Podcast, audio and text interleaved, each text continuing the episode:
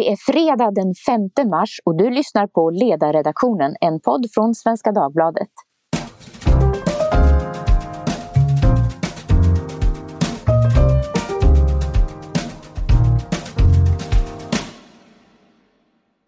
Jag heter Maria Ludvigsson och idag är hela ledarredaktionen med i podden för att tala om det viktigaste från veckan som gått. Tove Livendal, Mattias Svensson, Peter Wennblad. Välkomna kära kollegor. Tack. Tack, tack så mycket. Hörrni, låt oss börja med det mest aktuella. För en liten stund sedan talade Nyamko Sabuni i partiets Facebook-kanal. Och hennes besked var, vad jag förstår, att man vill ha en borgerlig regering det tackar vi för. Man vill kunna samtala med riksdagens alla partier, sa hon uttryckligen, och att januariavtalet är slut efter höstbudgeten 2021, eh, som jag förstod det. Eh, ni hörde också detta naturligtvis på den här eh, lite nymodiga kanalen då. Vad sa hon egentligen? Jag, jag antar att ni också upplever att det, vi står fortfarande kvar med ett antal frågor. Tove, du som politisk chefredaktör, vad är ditt sammantagna intryck? Ja, den goda nyheten är ju att Liberalerna känner att de hör hemma i borgerligheten. Och det är ett välkommet besked och det tror jag även för både de, de, en del av de väljare de har kvar men kanske framförallt de som har lämnat. Eh, att det, det tror jag är ett viktigt besked. Sen är det ju klart att en elefanten i rummet, hur ska de hantera SD-frågan?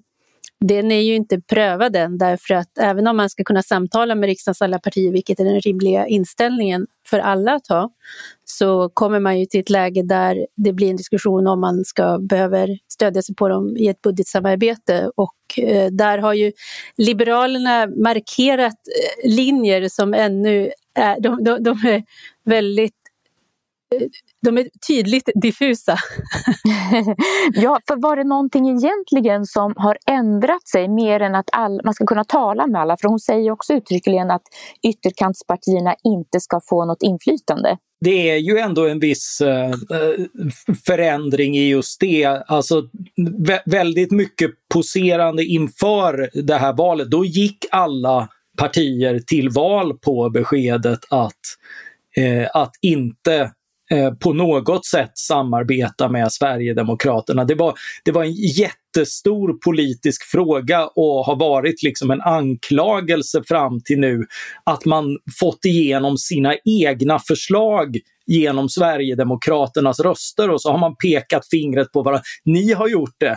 Ja, men ni har också gjort det. Mm. Eh, och och att, att vi lämnar det bakom oss och, och behandlar partiet som ett riksdagsparti med de mandat de har eh, är, ju, eh, är, är ju ändå en välkommen omprövning. Och att man sen inte går därifrån till, till någon slags kapitulationslinje inför, inför deras villkorssättande utan, eh, utan bara sätter sig i en regering som kan leverera politik som man, eh, som man kan stå för. Det är ju också en helt rimlig hållning. Ja, just det Mattias. Eh, hon, jag tycker också det lät som att hon tror att Centerpartiet kommer vara med på det här. Eh, Peter Wennblad, vad säger du? Har, fick du någon, någon kläm på vad hon sa egentligen? Alltså min spontana reaktion var väl att jag, att jag inte att det var nytt för mig att ett parti som inte kommer in i riksdagen kan sitta i regeringen. eh, men med det sagt så... Dagens så, nyhet. eh, ja, men jag, jag, ty, jag, tyckte inte att... Eh, det finns ganska många frågor som, som återstår efter det här beskedet från, från Nyamko Sabuni. Och jag tror inte, alltså till skillnad från Liberalerna så har ju Centerpartiet gjort det mm. taktiska, strategiska generalmisstaget att, att så fullständigt distansera sig från, från Moderaterna och Kristdemokraterna. Alltså den, det är inte en särskilt eh, väl fungerande eh, relation. Så att jag har, jag har svårt att tro att Centerpartiet skulle kunna kliva tillbaka in i, i, eh, i den borgerliga follan och ta sig emot på det sätt som Liberalerna tar sig emot nu. Det finns ganska mycket sårade känslor och dessutom stora skillnader i, i, i sak. Mm. Jag vill bara också tillägga det att när det gäller synen på ytterkantspartier, det här begreppet som vi har fått eh, stifta bekantskap med de senaste åren så är det ju en väldigt stor skillnad på hur till exempel eh, Centerpartiet ser på Sverigedemokraterna och Vänsterpartiet. Vänsterpartiet har Eh, ganska stort inflytande skulle jag säga över dagens regeringspolitik där också Centerpartiet finns med. Eh, så det, det finns ju, det, man behandlar dem på olika sätt. Man använder retorik för att markera någonting som inte stämmer överens med hur man agerar i realiteten. Mm. Man kan väl sammanfatta det som att vi vet ändå inte så mycket mer nu men vi tackar eh, Nyamko Sabuni för att hon bidrog till, bidrog till att höja temperaturen lite grann här på fredag eftermiddag. Ja, men sen kan man väl också säga att, att det, det hon ändå har markerat är att januariavtalet är slut efter höstbudgeten 2021 eh, mm. senast. Därför att eh, det, det var också väldigt många eh, formuleringar av typen att förutsatt att parterna hedrar januariöverenskommelsen. Så att där tyckte jag, det läste jag in ett, ett implicit hot att är det så att ni inte går, liksom jobbar på enligt den här överenskommelsen så kommer vi att lämna tidigare. Men Tove, inte det har inte de sagt det hela tiden? Att om ni inte hedrar från er sida så kommer vi inte, men så, så blidgas de i alla fall? Jo, det var ju någon som till och med gjorde något eh, elakt klipp när de försökte lista hur många gånger Nyamko Sabuni mm. hade använt ordet hedra kring ja. den här överenskommelsen. Eh, så att eh, visst är det så. Att, och sen har ju också Liberalerna tjänstemän inne på kansliet som de kanske inte skulle ha råd med annars, så att det finns flera intressen i den här. Jag vet inte om ni noterade att eh, Sabuni också upprepade eh, den här frasen som tycks väldigt viktig för Liberalerna. Att man kan lita på Liberalerna. Det verkar vara något som de har behov av att upprepa. De vill liksom If you need to say you're a lady, you probably aren't. men, ja. men i, det, i det korta perspektivet så tycker jag kanske att just hur januariöverenskommelsen påverkas är det mest intressanta. För att det är klart, det här skapar ju en ny situation, en, vad ska jag säga, en, en ny maktrelation inom ramen för den överenskommelsen. Eh, så frågan är om, om Socialdemokraterna ser det här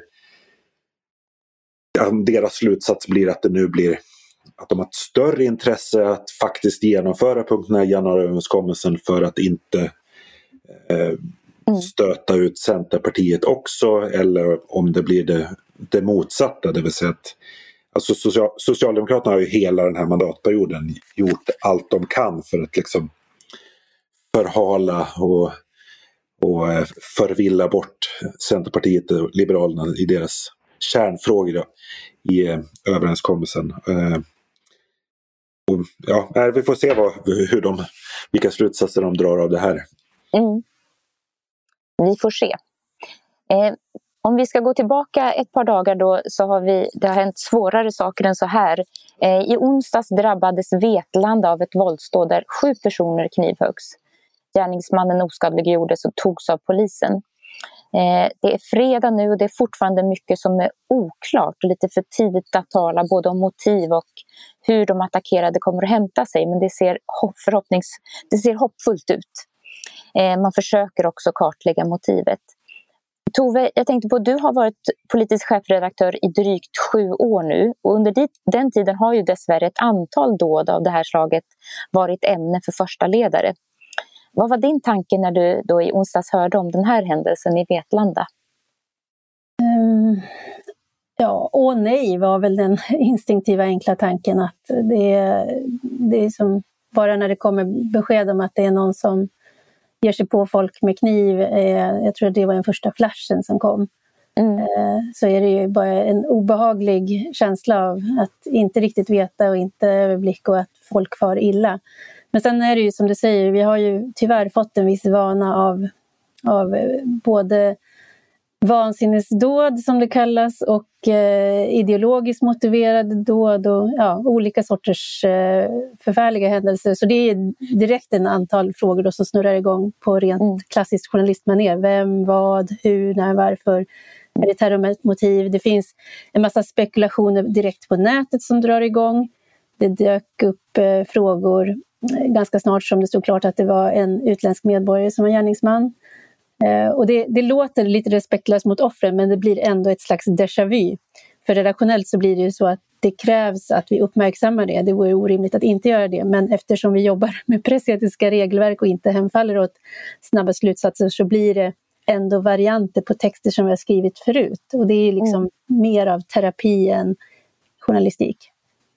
Man, man ser i de här stunderna som vi ju tyvärr, alltså man, man, man plockade ju in det i och tolkade utifrån tidigare, exempelvis terrordåd eller andra överfall eller, eller eh, sådär. Dels för att man vill kategorisera vad det är och mm. veta, finns det någon finns någon mer generell hotbild bakom, vilket det ju finns om det är ett, eh, ett ideologiskt motiv eh, eller inte. Eh, om det är ett, ett mer personligt psykologiskt motiv. Eh, och, och det gör ju att man eh, Eh, man spekulerar men samtidigt så ser man ju då också några av de finaste sakerna kring ett samhälle, alltså hur hur människor sluter upp, hur kyrkor och skolor öppnas, hur eh, människor deltar, engagerar sig, hur, hur det verkar ha, ha fungerat med, eh, med polis och, eh, och sjukvård och annat. Eh, vi, vi, mm. Eh, vi hittar fel, vi kommer säkert hitta fel här också och det ska naturligtvis tittas efter men, men, eh, men det är ändå hopp, hoppingivande att, Eh, att, att se den typen av respons. De här hemska stunderna tenderar att också locka fram en del av, uh, av de finaste sidorna hos, hos människor. Mm. Väldigt mycket ligger i detta. Eh, Mattias, för att stanna vid dig men gå vidare i ämnen. Eh, I onsdag så skrev du också om, apropå eh, Liberalerna och eh, framtida regeringsbildningar, så skrev du om att det handlar om Moderaternas och Kristdemokraternas förhållningssätt till Sverigedemokraterna då, som stöd för att kunna bilda en KDM-regering. Mm. Du skrev bland annat så här. Vilken beredskap finns det när sverigedemokratiska förslag skaver mot viktiga principer? din poäng var väl att det visst finns frågor man måste diskutera för att kunna sätta gränser för samarbetet och det är inget konstigt i det kan man tycka. Men du fick många reaktioner. Vilka var det främst som du minns?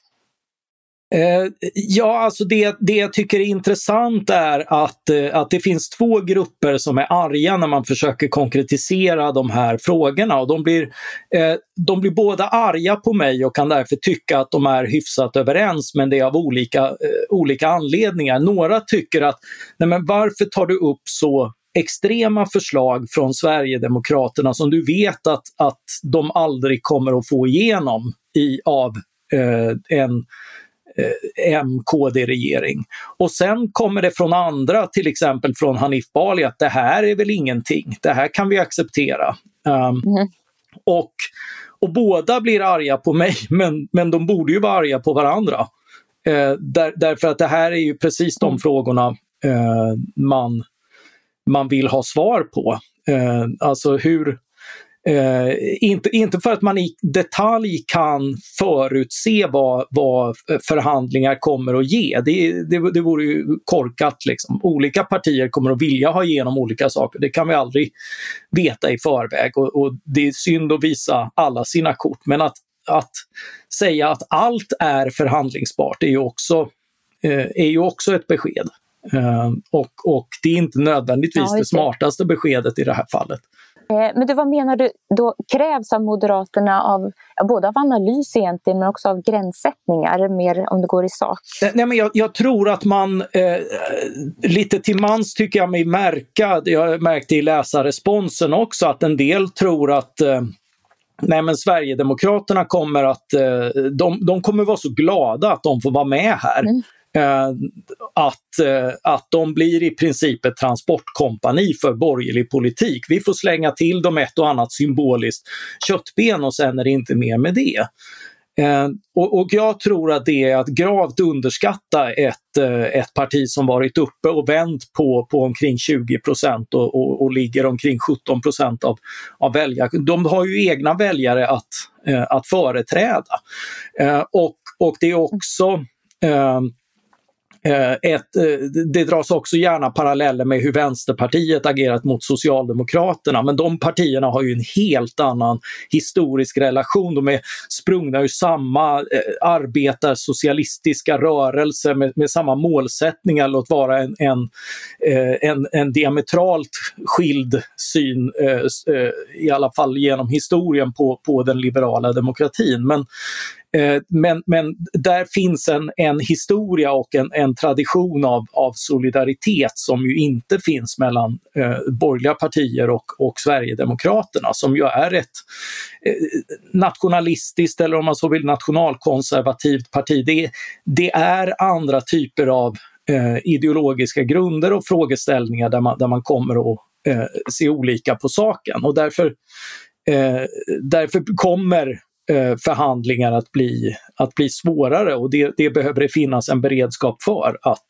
lämna besked om. Och det ska, eh, med, med, Liberalerna med i den, i den borgerliga mixen blir ju det eh, blir ju det än tydligare för Nyamko Sabuni gjorde ju klart att, att, att hon är en ideologisk motståndare till eh, Jimmy Åkesson på ett sätt som, som det kanske inte riktigt har låtit från eh, moderater och kristdemokrater som på sistone.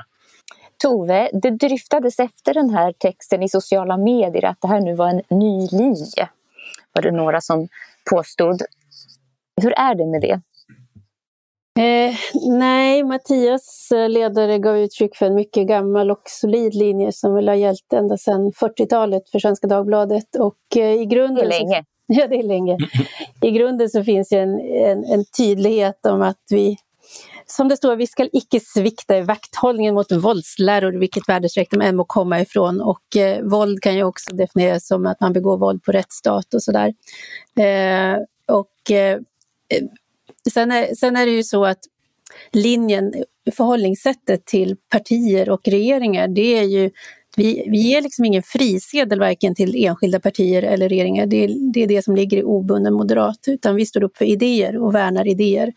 Och då måste partier eller regeringskonstellationer bedömas utifrån hur de värderar och hanterar sina idéer och de idéer som vi tycker är viktiga. Och utifrån det så ägnar vi ganska mycket tid åt att kritisera en hel del i Reinfeldt 2-regeringen när den började bli mer och mer socialdemokratisk på somliga områden. Eh, och det är ju inte populärt från de som tycker att regeringsmakten är det överordnade. Men det följer med det här jobbet. En annan del handlar ju också om hur partiet eh, eller partier förhåller sig till demokratin och det ger ju också skäl till både att vi kritiserade Moderaterna främst för att de ingick decemberöverenskommelsen eftersom man satte de demokratiska funktionerna ur spel.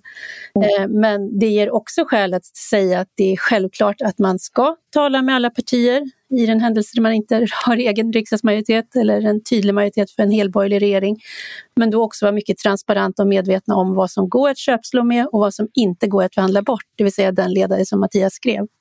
En, en händelse som nästan såg ut som en, en tanke att eh, Moderaternas partisekreterare Gunnar Strömmer sen på Dagens Industris debattsida igår eh, presenterade liksom Moderaternas förslag för hur man ska slå vakt om och stärka den eh, liberala demokratin. Så det var ju det var ett svar tänkte jag på Mattias ja, ja, det, Precis, det kändes nästan så att det kom väldigt snabbt. Ja. Nej, men det, är så här, det, det, är bra att jag, jag har aldrig känt en sådär, någon väldigt stor oro för att liksom, Moderaterna ska svikta i sitt försvar av den liberala demokratin. Men det var väldigt klargörande att liksom få presenterat att det här är våra utgångspunkter, våra, de liksom konkreta förslag som vi kommer att utgå ifrån mm. eh, i liksom de politiska diskussionerna med, med andra partier.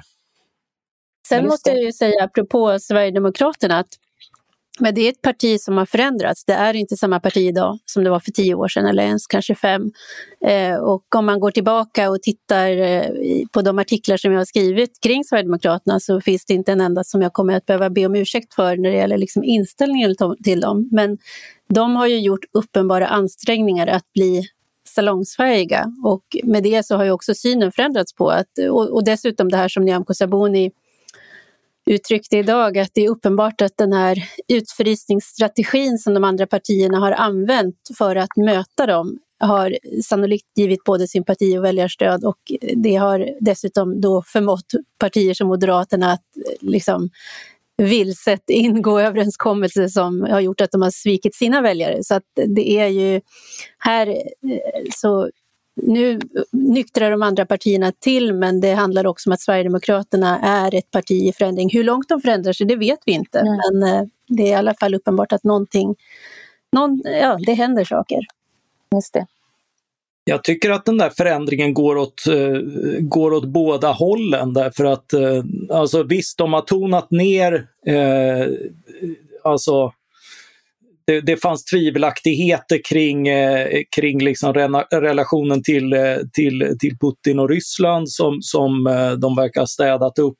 Eh, det, abortlinjen har eh, filats ner. Eh, men, men vad gäller migrationen så har de ju Eh, eh när, när, alla har rört sig i deras riktning så har ju de eh, flyttat sig ytterligare. Det kan man ju förvisso säga är en, eh, en respons på verkligheten därför att det är ju, det är ju vad alla eh, säger men, eh, men, men rent policymässigt så är det ju liksom en mer restriktiv linje än, än tidigare. Det är inte lika mycket tal om att eh, hjälpa på plats eller ta in kvotflyktingar istället eller sådär utan det är hela tiden eh, de, de har förskjutits med alla andra. Det har inte uppstått en, en, en mättnad att nu har vi fått igenom vår politik, nu är vi nöjda.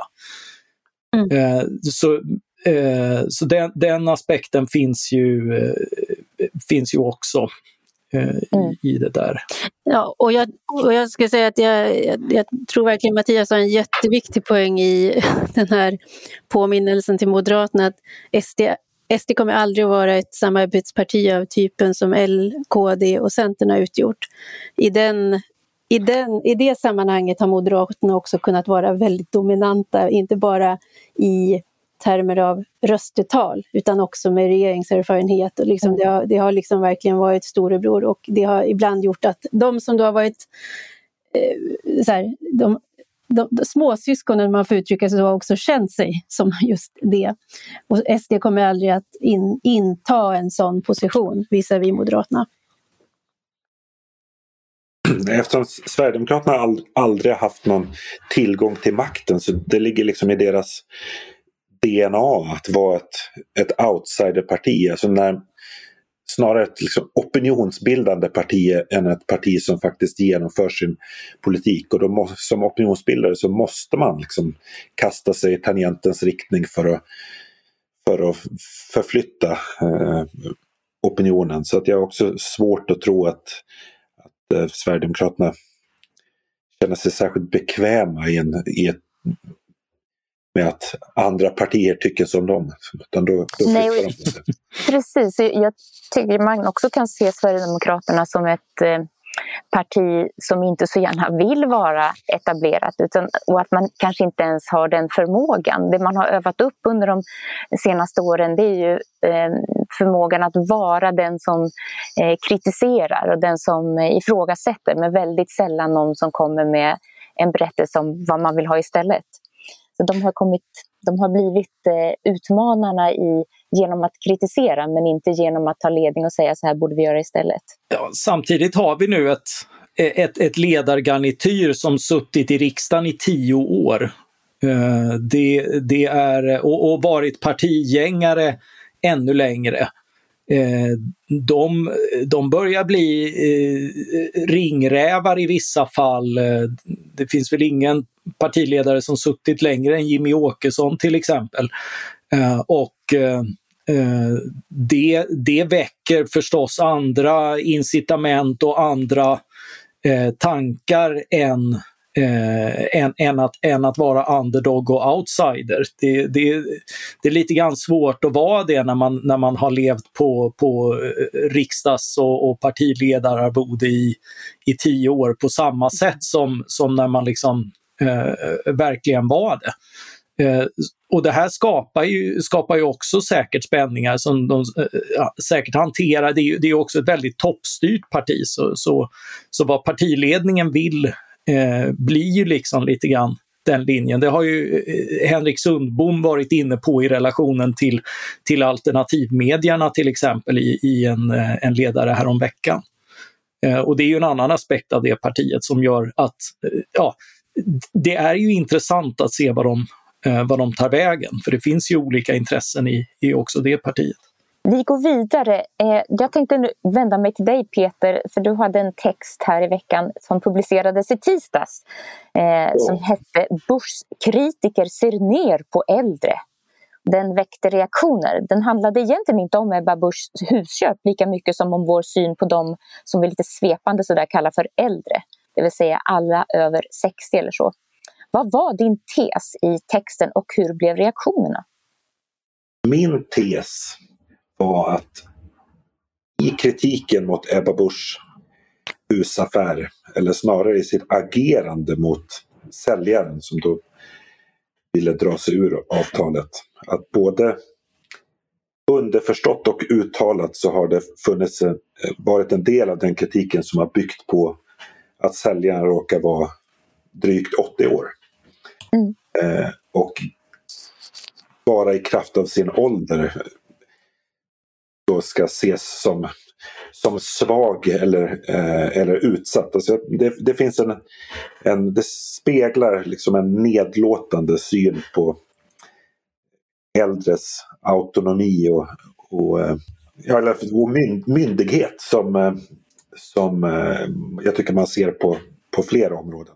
Och det verkar som att många äldre känner igen sig i den bilden för det har varit ett, eh, en strid ström av, eh, av mejl från, eh, från eh, personer med ålderdomligt klingande namn och eh, födelsedatum på, på både 30 och 20-talet. Som man just har sagt det att, att de känner igen sig väldigt väl i den här bilden att de blir omyndigförklarade bara i kraft av sin ålder. Mm. Det kanske också blir en, en upprepning av det som har eh, liksom pågått under ett år nu när man har talat om de äldre som en homogen grupp. Alla de över 60 eller över 70 som helst skulle ägna sig åt, vad var det du hade hört, spela krocket. Ja. Det, det verkar som att man har en, en allmän syn på de som är gott vuxna som att det är just en homogen grupp och det är rätt många människor i sådana fall som skulle vara på ett och samma sätt. Nej, men det har varit väldigt tydligt i reaktionen att det, det finns en, just kopplat till pandemin, en liksom uppdämd ja. vrede och, och sorg över hur man har behandlats som, som äldre. Mm. Eh, det har varit ganska, ganska gripande att läsa en del av de mejlen faktiskt. Du kanske återkommer i det ämnet? Mycket möjligt. Mm. Ja, det, där, finns ju, där finns ju en hel del, alltså jag tycker Peter öppnar för för en viktig diskussion som man sett i mindre, jag, jag ägnar mig åt, gärna åt, åt små vardagsfrågor och där har man ju sett det här i, i liksom hur otroligt infekterat det blev kring eh, att, att tillåta alkoholservering på ålderdomshem, vilket eh, mm. den förra alliansregeringen till slut fick igenom så att man kan om man har levt ett långt helt liv så borde man ju i, i de här avseendena få gälla som vuxen. Och det, det har ju även gällt, gällt maten där, där man liksom lite grann av ingenjörskonst så har eh, seriebantande medelålders eh, tänkt utifrån sina preferenser. Och så har man serverat äldre smalmat när, när det nyttiga i den åldern, när, när smaklökarna börjar svika och sådär, då är det ju ännu viktigare att, att maten är god så att mm. den faktiskt äts upp. Eh, och behöver liksom grädde och smör och dofter och annat som, eh, som, som man då utifrån ett sånt här bantningsperspektiv har, har försakat eh, och, och trott att, att att det här har varit en omsorg om äldre man varken tillfrågat eller egentligen tänkt på utifrån deras situation. Mm. Vi, har, vi har faktiskt haft en... Eh, jag är ju boende i Visby på Gotland och här har vi faktiskt haft en, en politisk diskussion på sistone som berör det här lite grann. Som handlar om att eh, äldre som ska eh, ha boende, på särskilt boende Eh, så har Region Gotland den filosofin att, att regionens egna äldreboendeplatser ska fyllas upp först innan det kan bli aktuellt att, för de äldre att själv, själva få välja. Eh, så att de privata äldreboendena får då ta de som blir över. Eh, och det här har ju, det här har ju skapat också ilska hos många. Alltså så ett äldreboende är ett, det är ju ett hem. Alltså det är ju, ja. det är ju äldre människors hem. Först och främst ett hem, sen en arbetsplats. Ja, och, och då inte själv få vara med och bestämma var, Nej, var man ska bo någonstans. Det, det, låter som att man där tycker att det, de äldre är till för att fylla upp de här boendeplatserna och inte tvärtom. Ja, precis. Åh, oh, var har vi hört det resonemanget på andra områden? ja, det är någonting som går igen. Eh, cirkeln sluts här, eh, tror jag. Så, så, vi ska gå in på det som brukar vara vår avslutande cirkel när vi pratar så här på fredagar. Vi ber att få helgtips från var och en av er. Det kan vara något man kan rekommenderas att läsa eller vad man bör göra. Om man nu inte är som det heter äldre så behöver man alltså inte spela krocket utan då kan man få hitta på vad man vill. Så låt höra Tove först. Vad ska du göra i helgen och vad rekommenderar du andra? Ja, eh, jag blev så eh, inspirerad här av Mattias utläggning om mat så jag tänkte att jag ska laga och baka något gott. jag ska inte, inte banta utan jag ska ägna mig åt smör och grädde, tyckte jag lät bra. Och sen vara ute i solen kommer jag nog vara, så att jag rekommenderar alla att göra som jag. Ät något gott och var ute i solen. Ja, Peter, finns det någon sol på Gotland? Alltid. Det finns alltid, alltid sol på Gotland.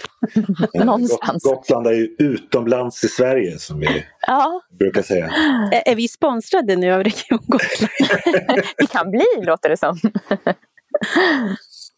Eh, nej men mitt tips eh, är faktiskt att göra ingenting. Det tycker jag att man gör eh, alldeles för sällan och det är, eh, är mitt mål för helgen.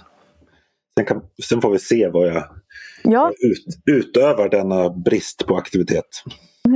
Det blir spännande, vi får höra det, ta upp det nästa gång. Mattias, vad ska du göra? Skriva en eh, bok? Jag ska läsa och skriva bok. Jag kom att tänka på mitt, eh, vi rekommenderade ju rea-tips inför Mm. Eh, i, i, förra helgen och, och, det går ju fortfarande att gå på bokrean eh, och där eh, rekommenderade jag Kalle Linds bok om Hasse Alfredsson. Och det var där jag hittade det här citatet som har att göra med, eh, med just det vi diskuterat från eh, Hasse Alfredssons monolog Gamle man i Gula hund i en förtjusande modern miljö designad utav samtidens förnämsta arkitekter har ett antal vänliga människor i vita rockar låst in mig, min konjak och mig, fast i olika skåp. Och den tyckte jag var så kul att den fick, eh, den fick inleda även min bok Så roligt ska vi inte ha det, en historia om svensk alkoholpolitik. Ja, det var bra. Jag vet inte vad jag ska avsluta där, avrunda med vad jag ska göra i helgen. Men jag tycker detta att antingen göra absolut ingenting eller göra någonting som man gör bara för den sakens skull, det som syftar till sig själv, som inte är nyttigt i meningen att det här gör jag därför att jag ska det ena eller andra. Utan bara något som är njutbart. Vill ni tillägga något eller ska vi avrunda här och låta våra lyssnare gå ta helg? Ja, det tycker jag. Det gör vi. Då säger vi tack så mycket till er som var med och till er som har lyssnat. Och om ni har idéer eller synpunkter om podden så hör av er på mejl till ledarsidan svd.se. Hej då, trevlig helg! Hej då! Hej då! Hej då!